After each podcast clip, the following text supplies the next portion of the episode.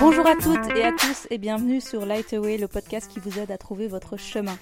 Après plus de 3 ans de blogging sur les réseaux sociaux et de vidéos sur YouTube, j'ai décidé de me lancer dans une nouvelle aventure passionnante, celle de créer un podcast qui met en lumière des petites étoiles sur Terre. Des hommes et des femmes inspirants et inspirantes autour de l'alimentation saine, de l'écologie, du bien-être et de l'entrepreneuriat belge. Aujourd'hui, j'ai l'immense plaisir de recevoir Gabrielle Wittok, la fondatrice de la marque belge Yuma, de délicieux crackers enrichis à la farine de grillon. Nous nous sommes rencontrés lors de son premier événement autour de la sensibilisation à la consommation de grillons. Cette protéine est reconnue depuis plusieurs années comme une réelle alternative durable, saine et éthique pour nourrir l'humanité. Gabrielle déborde d'énergie, elle souhaite changer les mentalités en proposant des produits gourmands et de qualité. Gabrielle nous parle de son enfance, de son parcours académique et finalement de son déclic qui l'a amené sur son chemin de l'entrepreneuriat. Dans ce podcast, vous apprendrez quels sont les bienfaits nutritionnels des grillons, ainsi que les avantages écologiques par rapport aux alternatives protéinées, qu'elles soient animales ou végétales.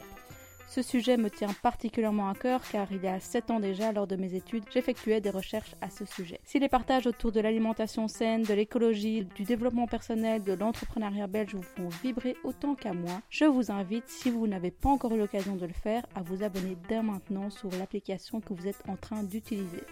Ça prend une seconde et vous ne raterez aucun épisode de Lightway. Les prochains invités seront vraiment inspirants euh, avec des profils et parcours différents. Donc ça promet vraiment d'être riche en partage, croyez-moi. Vous pouvez euh, noter le podcast avec un 5 étoiles et laisser un commentaire avec la raison pour laquelle vous appréciez le podcast. Ça me fait vraiment super plaisir de vous lire et d'avoir vos retours. Et je suis ravie de vous inviter maintenant à rejoindre ma discussion avec Gabriel. Hello Gabriel, euh, bienvenue sur Lightaway, je suis vraiment heureuse de te recevoir. Est-ce que tu peux te présenter en quelques mots à nos auditeurs, s'il te plaît? Alors, je m'appelle Gabrielle Wittok, j'ai 25 ans, je suis bruxelloise, euh, j'ai étudié la psychologie du travail et le marketing digital à Bruxelles. Et je suis la fondatrice de la marque Yuma. La première question que j'aime poser à mes invités, c'est euh, ça ressemble à quoi la routine du matin de Gabriel? La routine du matin? Ouais. Alors, euh, je me lève tôt. Je me suis toujours levée tôt. À quelle heure euh, Je dirais, allez, une moyenne sur toute l'année, c'est 7 heures du matin. Ok. Et euh, mon père m'a toujours dit le monde appartient à ceux qui se lèvent tôt. Du coup, depuis toute petite, je me lève tôt. Et puis, moi, je prends un bon petit déjeuner. Et puis, je me mets directement sur mon ordinateur et je traite mes mails. Et tu commences à quelle heure du coup? Vers À 7h30, 8h. Ok. Ouais. Waouh. Euh, J'étais curieuse, je me suis demandé en fait, euh, quand je demande à mes invités si, s'ils veulent bien euh, venir sur mon podcast, je me demande à quoi, enfin, qu'est-ce qu'ils qu'est-ce qu'ils en pensent quand je lui demande, est-ce que, quand je leur demande, qu'est-ce que tu as pensé du coup quand je t'ai invité sur le podcast? Bah, je me suis dit que c'était. bah, comme je te connais quand même un peu, je me suis dit que ça allait être, quoi qu'il arrive, un, un chouette échange. Maintenant, j'espère pouvoir répondre à toutes tes questions. Oui. je- de toute façon, on parle que de toi, donc euh, a priori tu connais toutes les réponses. Ok, d'accord. Euh, Qu'est-ce que tu aimais faire quand tu étais enfant? Alors, quand j'étais enfant, j'aimais beaucoup. J'ai toujours été euh, obsédée par la nature, euh, les animaux, la faune et la flore. Et j'adorais regarder des documentaires ani- animaliers. Donc, je pouvais regarder ça pendant des heures. C'était pas les dessins animés, dessins animés c'était vraiment les documentaires animaliers. Ok. Et à l'époque, tu t'es, dit que ça allait être euh, quelque chose dont tu allais vivre, enfin, ou Euh. intégrer dans un futur projet euh, professionnel? Mais je me suis, j'ai toujours eu ça au fond de moi, dans le sens où je savais que c'était ma passion. Quand j'étais toute petite, je voulais être vétérinaire, mais ça, s'est vite passé. Après, j'ai voulu être anthropologue et puis, euh, enfin, mille choses. Ouais. Mais par contre, j'ai toujours ce sentiment que sur le très long terme, quand j'aurai voilà, eu des enfants et que ma vie sera peut-être un peu plus euh, stable, euh, je voulais euh, voilà, en faire euh, euh, ma cause. Quoi. Donc, Mhm. euh, je fais des stages euh, chez WWF et, et- et d'autres euh, bénévolats comme ça. Et euh, j'aimerais sur le long terme pouvoir vraiment dédier tout mon temps à, à la préservation de la nature. Ok. Mais bon, c'est pas c'est pas mon combat d'aujourd'hui. Bah, en quelque sorte, finalement. Enfin, il y a une. Si y on a y une- arrive avec Yuma, oui, oui, oui, c'est sur le long terme, ça sera ça. Mais Mhm. aujourd'hui, dans le présent, notre impact n'est pas encore suffisamment là que pour voir le résultat Ouais. sur la nature directement. Donc la nature a été euh, vraiment euh, quelque chose qui t'a parlé dès le départ et tu savais que ça allait être une ligne de conduite en fait, dans ta vie. Quoi. Ouais, ouais. Je, je, me sens vraiment. Euh, mes parents sont très nature. On a toujours, quand on était petit, on vivait dans, dans les bois à faire des cabanes avec mon frère et ma soeur. Et, et j'ai toujours trouvé ça magnifique. Et j'ai, en fait, je me sens vraiment bien quand je suis en, forêt. Ou là, par exemple, je reviens de quelques jours à la campagne avec mon, mon compagnon je me sens tout à fait ressourcée dès que je suis entourée de nature. Quoi. Donc, euh, Il paraît que le vert, la couleur verte, est quelque chose qui vraiment apaise et ressource vraiment. Enfin, ah, sais pas si je dis les bons mots, mais ça il y a vraiment une, une, science, si je puis dire, derrière. Ah, mais j'avais jamais entendu ça. Ouais. ça m'étonne pas du tout. Alors, peux-tu nous dire comment tu es arrivée à ce que tu fais aujourd'hui? Comment tu as choisi le chemin de l'entrepreneuriat? Alors, euh, en fait, j'ai réalisé dernièrement que quand j'étais petite, J'adorais jouer à, à, l'entrepreneuse en fait. Je prenais un vieil ordinateur qui fonctionnait pas du tout et je pouvais passer une après-midi à taper dessus et faire semblant que je parlais à des gens et que je créais des projets et tout. Et, ça te venait d'où? Mais je sais pas, c'est juste un truc que j'adorais faire. Et, euh, et j'y ai pensé l'autre jour justement et je me suis dit mais en fait c'est dingue, ça vient de bien plus loin que ce que je pense parce que c'est déjà un truc que je faisais quand j'étais petite. Et puis, euh, j'ai toujours adoré organiser les choses. J'adore aussi euh, l'aspect social. J'ai étudié la psychologie. J'adore les gens, j'adore partager. Et je pense que c'est des caractéristiques importantes quand on veut faire de l'entrepreneuriat. Et, euh, et, voilà, je, savais que j'avais toutes ces caractéristiques. Et puis, un jour, les choses se mettent en fait tout simplement. Et là, pour le coup, la vie a vraiment mis les choses sur mon chemin sans que. Enfin, je me suis tout à fait laissée aller et j'ai pris ce qui, ce qui était là. Et en fait, dans mon cursus de psychologie, j'allais commencer un stage dans une, une boîte euh, en publicité, en stratégie mmh. euh, publicitaire. Et euh, un matin, je m'ennuyais. Je me suis dit, bon, qu'est-ce que je peux faire d'original à Bruxelles? Je regardais sur Internet. Et il y avait la, la, possibilité de visiter une ferme de grillons. Et, et j'ai été visiter cette ferme de grillons. Et je voulais plus du tout faire un stage dans la boîte de pub, enfin l'agence de pub, mais dans cette ferme. Et donc du coup j'ai postulé et, de fil en aiguille j'ai fait mon stage là-bas. Et étant végétarienne à l'époque, enfin toujours aujourd'hui, je mange pas de viande. Euh, je, m'étais dit, euh, c'est juste incroyable en fait cette alimentation parce que c'est des protéines animales qui sont durables et éthiques en mon sens. Donc, euh, j'ai eu un coup de foudre à l'époque pour, euh, pour les grillons, du coup, les insectes comestibles. Et, euh, et après, j'ai tout, tout, tout, mis en place. tout ce que je pouvais faire, je l'ai fait pour justement faire connaître cette alternative autour de moi. Et puis après, après avoir créé un réseau social qui s'appelait Papilla, avoir fait des événements et, et de la, la, promotion comme je pouvais le faire, euh, bah, j'ai créé Yuma, du coup. Mhm. Et qu'est-ce que tu faisais dans, la, dans ton stage à la ferme à l'époque? Alors, euh, j'avais comme tâche officielle de vraiment m'occuper de ce qui est communication et marketing. Parce que c'était mon, mon, mon, bachelier. Donc, c'était vraiment tout ce qui est psychologie du consommateur. Et au final, euh, je faisais tout sauf ça, dans le sens où je travaillais dans l'élevage. Donc, il faut nourrir les grillons, il faut il faut euh, s'occuper aussi de, des naissances, il faut euh, nettoyer l'élevage, euh, leur donner de l'eau. puis ensuite, il faut les récolter aussi. Donc vraiment de A à Z, tout l'élevage. Ensuite, je cuisinais aussi pas mal les recettes. Donc j'allais au marché avec mon gros sac à dos. Et, on cuisinait dans, dans, la cuisine, donc on préparait les sauces et tout ça pour aromatiser les crayons.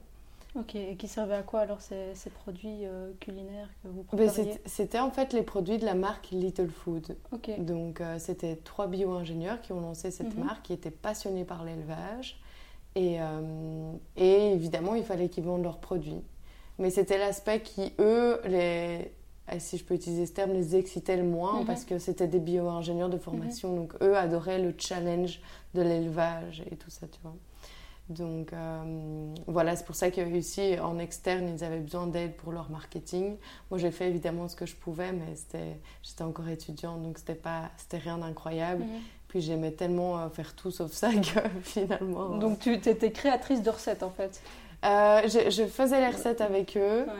Et, et, à un moment, j'ai quand même dessiné leur, leur packaging. Ça, je les ai aidés là-dessus. Et puis, oui, c'était vraiment tout. J'allais livrer les clients, faire de l'administratif aussi, ça c'était un peu moins drôle. Euh, et euh, ouais, c'était vraiment, vraiment un peu tout. Et donc finalement, tu avais déjà baigné dans le monde un peu de start-up durable, euh, tout ça à cette époque-là. Donc c'est ça qui t'a peut-être aussi. c'est vrai. C'est ça, c'est ton chemin qui, qui s'est ouvert en fait à ce moment-là. C'est tout à fait vrai. Ouais, à ce moment-là, j'ai vraiment vu ce que c'était bah, d'arriver le matin et, et de pas savoir ce que tu vas faire exactement, mais de savoir que ta journée va être super remplie. Ouais et qu'il peut tout arriver à tout moment. Quoi. Donc, euh, oui, c'est là en fait que j'ai pris goût à l'entrepreneuriat. Et du coup, alors, euh, est-ce que tu peux nous en dire plus sur euh, le why, la mission et la vision de Yuma? Alors, le pourquoi Yuma Mais Yuma, c'est justement pour proposer, en fait, répondre à un problème, enfin, selon moi, un problème qu'il y a aujourd'hui, c'est de trouver des sources euh, d'alimentation qui sont euh, éthiques et durables, et surtout des sources d'alimentation qui sont protéinées, donc euh, des alternatives à la viande, si on veut, la viande traditionnelle. Et, on sait aujourd'hui qu'en fait, la, viande traditionnelle, si on prend par exemple l'élevage du bœuf de façon intensive, pollue énormément la planète. Mhm. Et les scientifiques, quand on lit un peu là-dessus, les scientifiques se mettent d'accord pour dire que c'est un des éléments qui va vraiment détruire notre planète sur le long terme parce que ça demande énormément de ressources naturelles.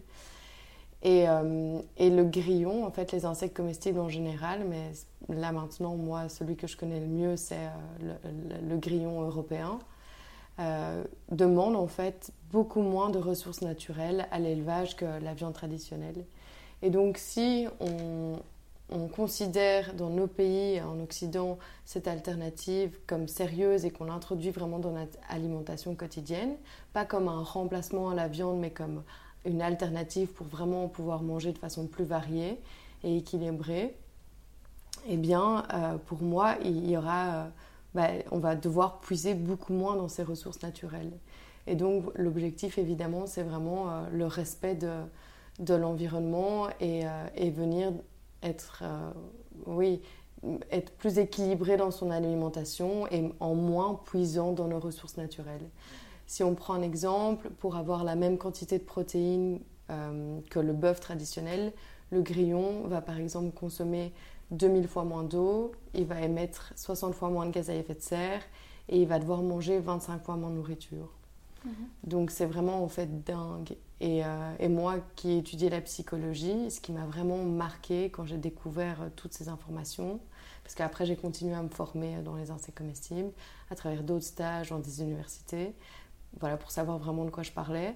Et ce qui m'a vraiment marqué en fait, en ayant étudié la psychologie, c'est que il suffit simplement d'un déclic. Euh, on est en fait tellement habitué au quotidien à consommer ce qu'on consomme depuis notre naissance que tout le reste nous semble nous semble inconsommable. Mhm. Et pour moi, c'est trop triste en fait de savoir qu'il y a une alternative qui pourrait vraiment aider euh, à, ce que demain soit plus vert.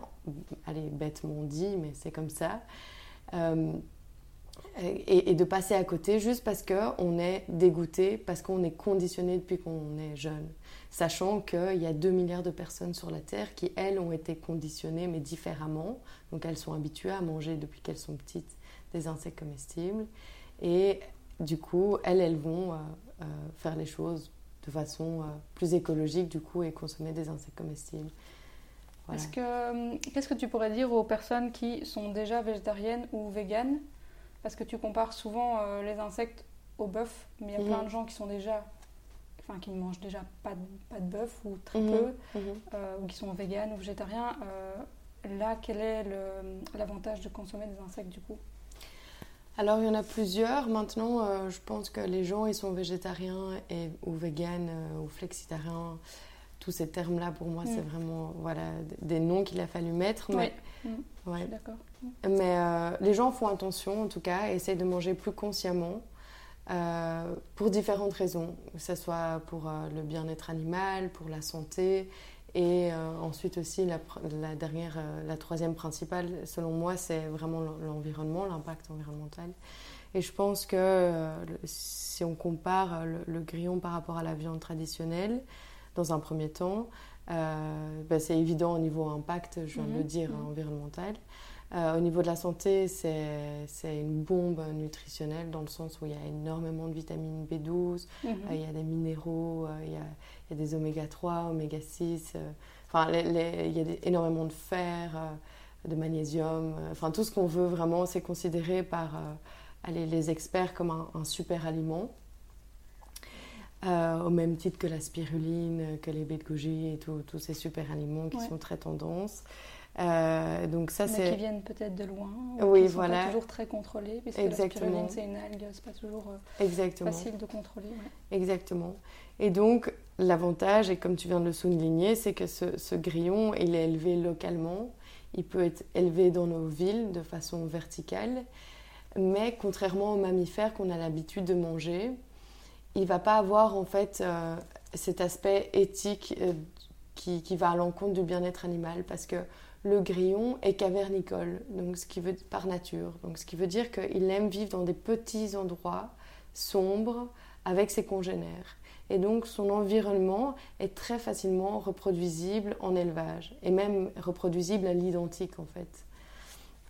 Et, euh, et je l'ai vu quand j'ai travaillé dans les élevages, j'ai été voir d'autres élevages aussi en Europe.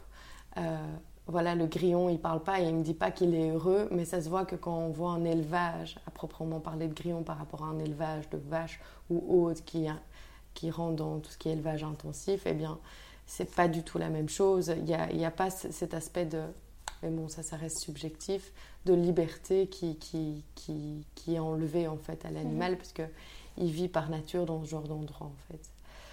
Maintenant, euh, ce qui pour moi aussi est un élément important, c'est que scientifiquement parlant, j'ai parlé avec euh, des biologistes qui, qui, qui travaillent dans des laboratoires d'entomologie euh, en Belgique. Euh, le système nerveux des insectes est pas comparable à celui des mammifères dans- à- à- au nôtre. Donc ils ressentiraient pas la souffrance comme nous on la ressent. Euh, leur système nerveux est plus comparable au système nerveux réflexe des plantes. Donc pour moi, c'est aussi un argument qui, qui est important. Ouais. Euh, culturellement parlant, on a aussi beaucoup moins de mal à, à prendre la vie d'un insecte que d'un mammifère. C'est comme ça. De nouveau, c'est une question de coutume, d'habitude. Mhm, mhm. Et aussi le dernier point qui moi m'a marqué est que quand je mange en fait des plantes depuis toujours, pour m'être renseignée vraiment de nouveau, euh, je, je ôte la vie en fait d'énormément d'insectes sans même me poser la question. Mais sauf que ces insectes-là, je vais pas les manger en fait. Ouais. Et, euh, et donc c'est tout plein de, je pourrais donner mille. euh, Oui, oui, oui. Mais j'avais envie de, de parler de. Enfin, parce qu'on parle, on, part par là, mais toutes les différentes sources de protéines qui sont disponibles aujourd'hui, mhm, euh, que ce soit pour tous les régimes qu'ils soient. Donc, on a la viande, on- et puis à côté la viande, le poisson, euh, qui sont les protéines animales. mhm, Après, on a les protéines végétales. Et dans les protéines végétales, ben, euh, des véganes ou des végétariens, si on peut les appeler comme ça, si on a envie de les catégoriser, euh, vont, vont plus manger par exemple du tofu, du tempeh du sétan, ou encore des protéines, enfin des, des légumineuses associées Mhm. à des céréales pour faire des bonnes protéines. Ouais.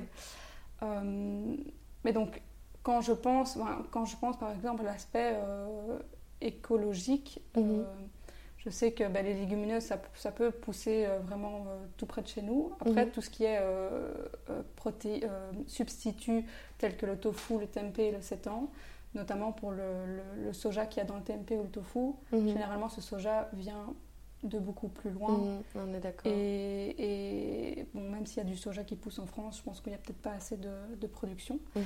Euh, mais surtout, euh, donc ça c'est un, un- un premier point que je voyais qui, qui est avantageux dans, dans- dans les insectes, euh, mais aussi le fait surtout de la santé, puisque euh, ben, quand on est à tendance végane, à tendance végétarienne de nouveau, Ouais, voilà, c'est ouais. les mots, mais on n'a on n'a pas cet aspect B12, euh, fer, euh, l'aspect santé en fait Mhm, qu'on va mhm, retrouver mhm. dans, dans- les insectes. Après, bon, il y a peut-être du... On va peut-être dire qu'il y a du fer dans les lentilles, j'en sais rien, mais peut-être à petite dose, peut-être pas assimilable, etc. Donc, je serais, enfin, pour moi, les insectes ont vraiment. euh, C'est cet aspect-là en fait Mm. qui est le plus important quand on parle des végétariens. Et pour euh, justement avoir parlé avec euh, une experte de la nutrition dans tout ce qui est insectes, parce que moi je me prétends pas du tout experte en nutrition, Mm. mais qui a fait un examen pour nous détaillé de la farine de, grillon, mhm. c'est justement le fait qu'en fait ces protéines aussi sont beaucoup plus facilement assimilables par mhm. l'organisme que les protéines, par exemple, végétales, en fait. Donc ça, c'est le, point essentiel. Apparemment, ce sont aussi des, protéines qui sont euh, de meilleure qualité, euh, parce que ce, seront des, ce sont des protéines qui sont considérées comme complètes. Euh, et puis surtout, le fait qu'elles soient naturelles les rend, du coup, comme je viens de le dire, plus assimilables par le corps. Et ensuite, comme tu viens de le dire aussi, il y a l'aspect B12, donc il y a des mhm. taux mais gigantesques de, de B12 dans les grillons. Évidemment, là, je te parle des grillons, hein, parce qu'il y a plus de 2200 espèces d'insectes comestibles. Donc, euh, mhm. on ne peut pas commencer à toutes les analyser en détail. Mais en tout cas, pour ce qui est de la farine de grillon, c'est niveau nutritionnel euh, assez intéressant, oui. Ouais. On peut le dire. Je sais, moi, j'ai fait un travail là-dessus euh, pendant mes études déjà. donc, donc, je me suis sur intéressée. sur les grillons? Sur ben, l'utilisation de la farine de grillon pour l'alimentation. Ah ouais, tout un un projet sur euh, des steaks d'insectes, de, etc. Ah, ben voilà, t'es calée. non, je suis pas calée, mais j'avais déjà euh, entendu parler de cette alternative, en tout cas. Mhm. Euh, et donc, on reprend un peu ton, ton projet Yuma, du mhm. coup. c'est quoi ta, ta, ta, vision pour Yuma, ta, ta, stratégie, si on peut dire, d'évolution de la marque?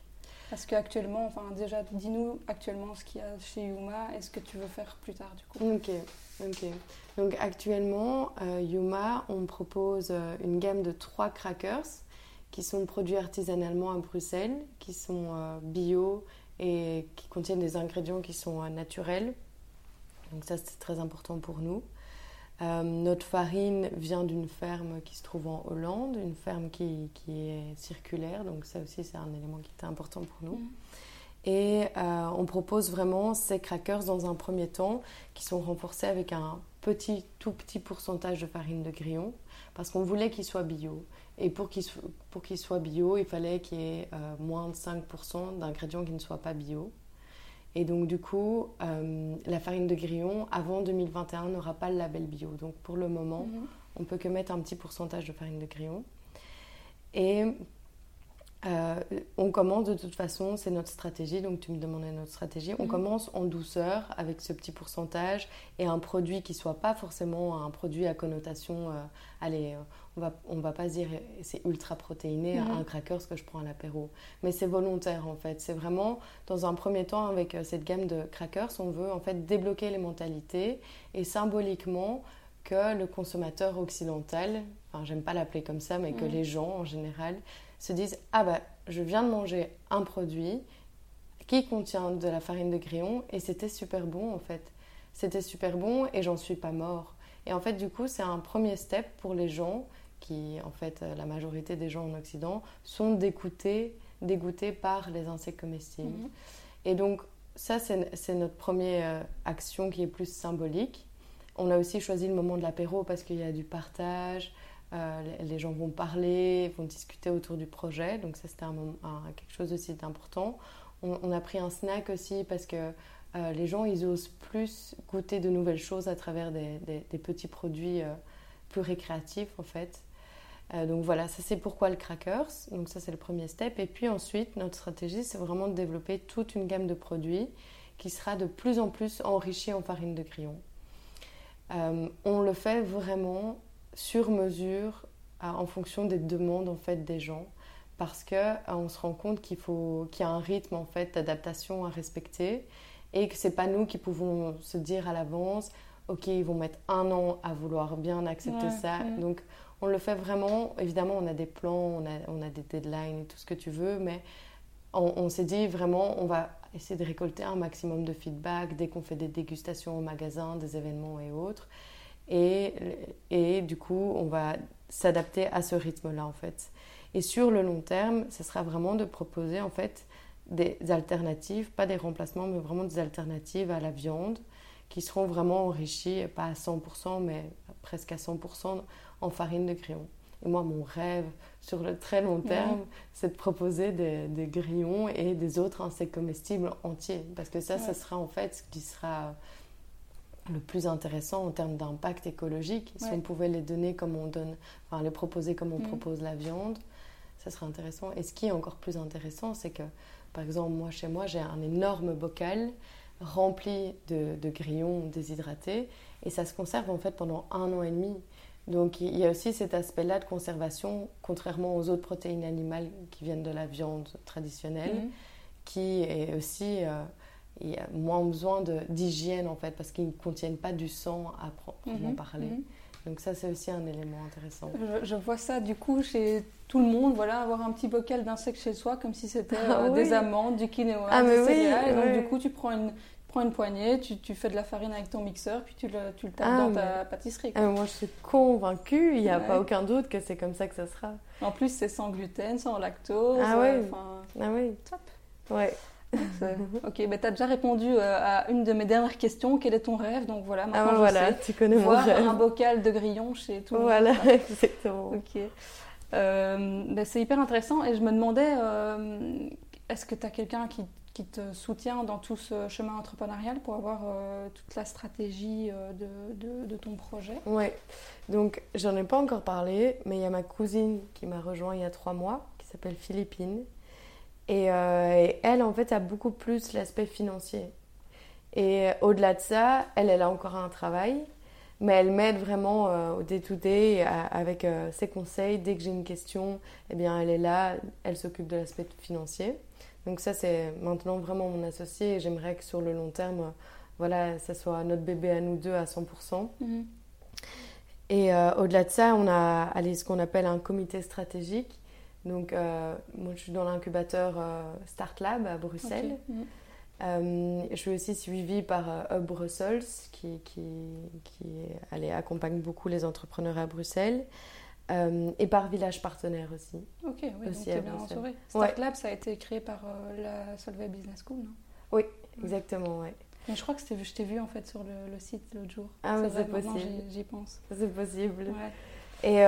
Et, et en fait, c'est évidemment, eux ne nous suivent pas tous les mois, surtout au vu des circonstances avec le coronavirus. Mais par contre, on a créé, en fait, avec les coachs qui nous plaisaient ou qui, en tout cas, étaient le plus adaptés à notre projet, on a créé un comité stratégique qui euh, sont des, des- des gens qui viennent un peu de par-ci par-là, qui ils sont quatre et eux, une fois par mois, on les voit et on leur pose, euh, quand je dis on, c'est ma cousine et moi, Mhm. toutes les questions euh, qui, qui- qui sont les plus importantes. Ok, donc vos, vos, vos points d'interrogation, vous les posez là et vous prenez des décisions ensuite avec, euh, Ouais, avec leur avis. Quoi. ouais, exactement. cool. Ouais, parce que bon, il n'y a rien à faire.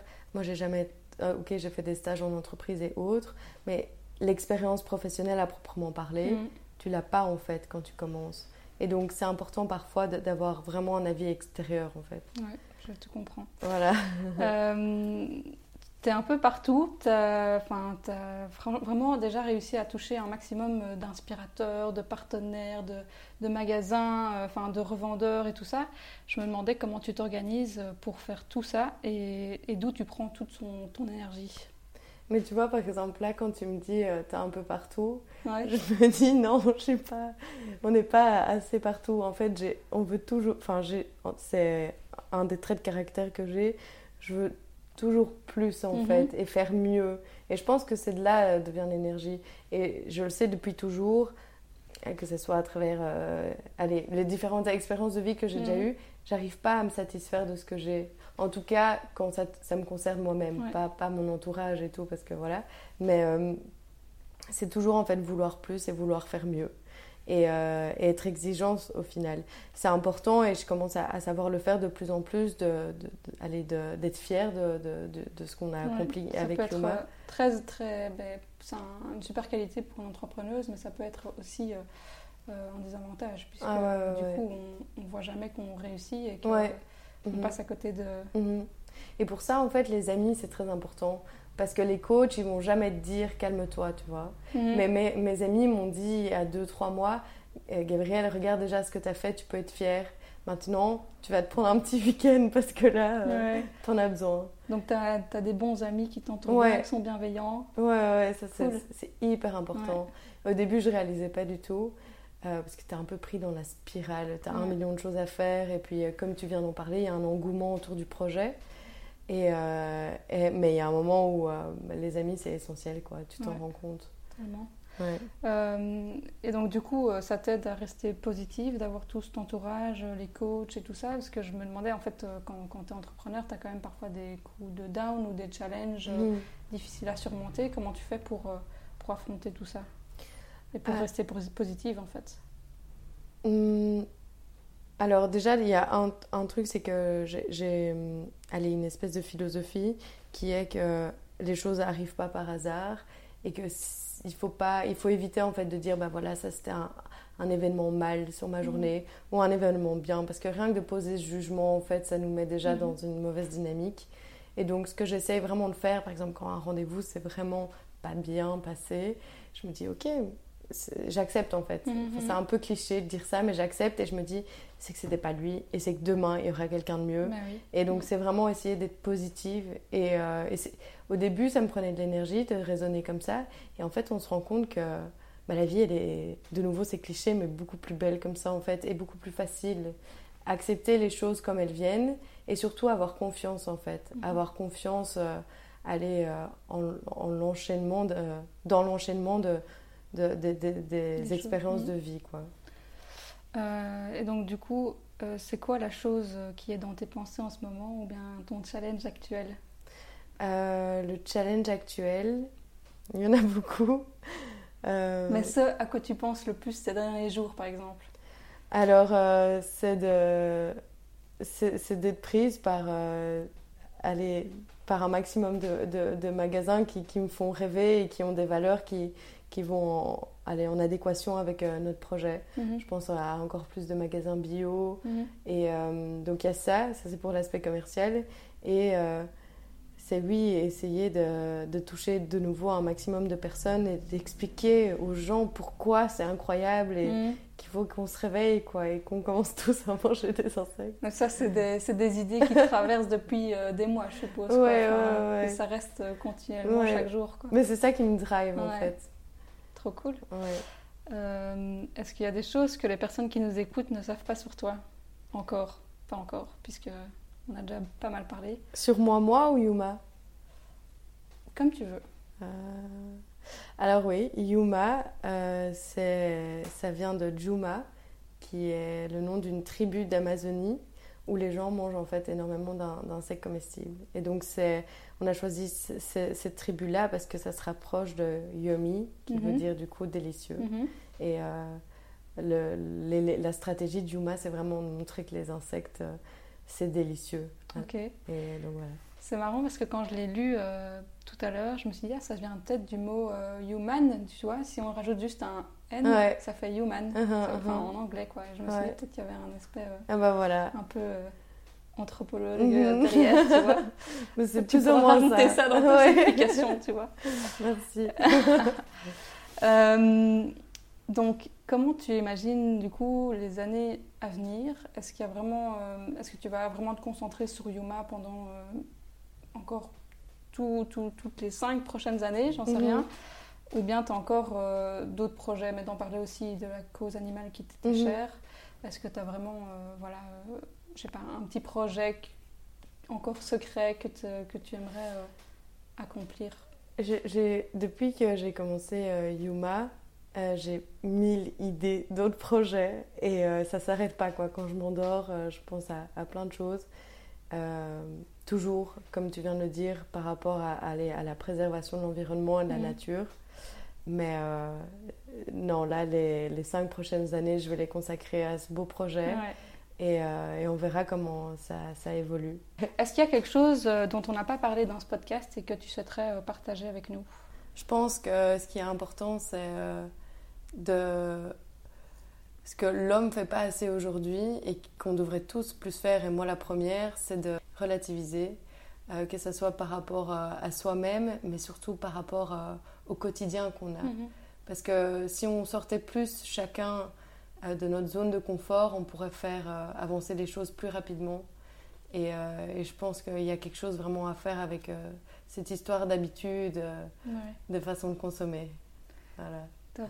la question signature du podcast, donc du coup, ça signifie quoi pour toi trouver son chemin? Ouh, alors trouver son chemin, pour moi c'est vraiment apprendre à s'écouter et à s'exprimer et pouvoir ressentir qu'on est en adéquation, euh, que nos actions sont vraiment en adéquation avec euh, le, le, vrai nous. quoi. Mhm. C'est un peu cliché, mais... Non, mais ça me fait des frissons parce que je, je, je, comprends exactement ce que tu veux dire. Et...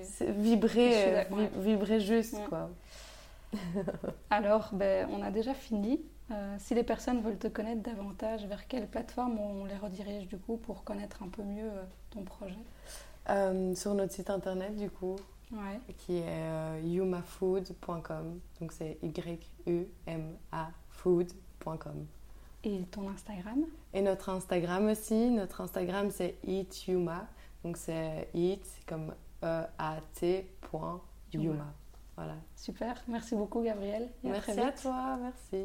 Merci du fond du cœur de vous être joint à notre discussion avec Gabriel. Si elle vous a plu, vous pouvez nous le faire savoir en notant ce podcast avec un 5 étoiles sur Apple Podcast ou en partageant un post ou une story sur Instagram en nous taguant at it.yuma et at pour qu'on puisse le ou la voir et interagir avec vous.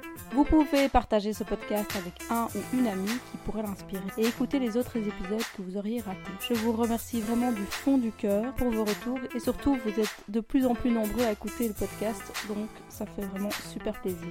Je vous dis à très bientôt pour un tout nouvel épisode de Lightway.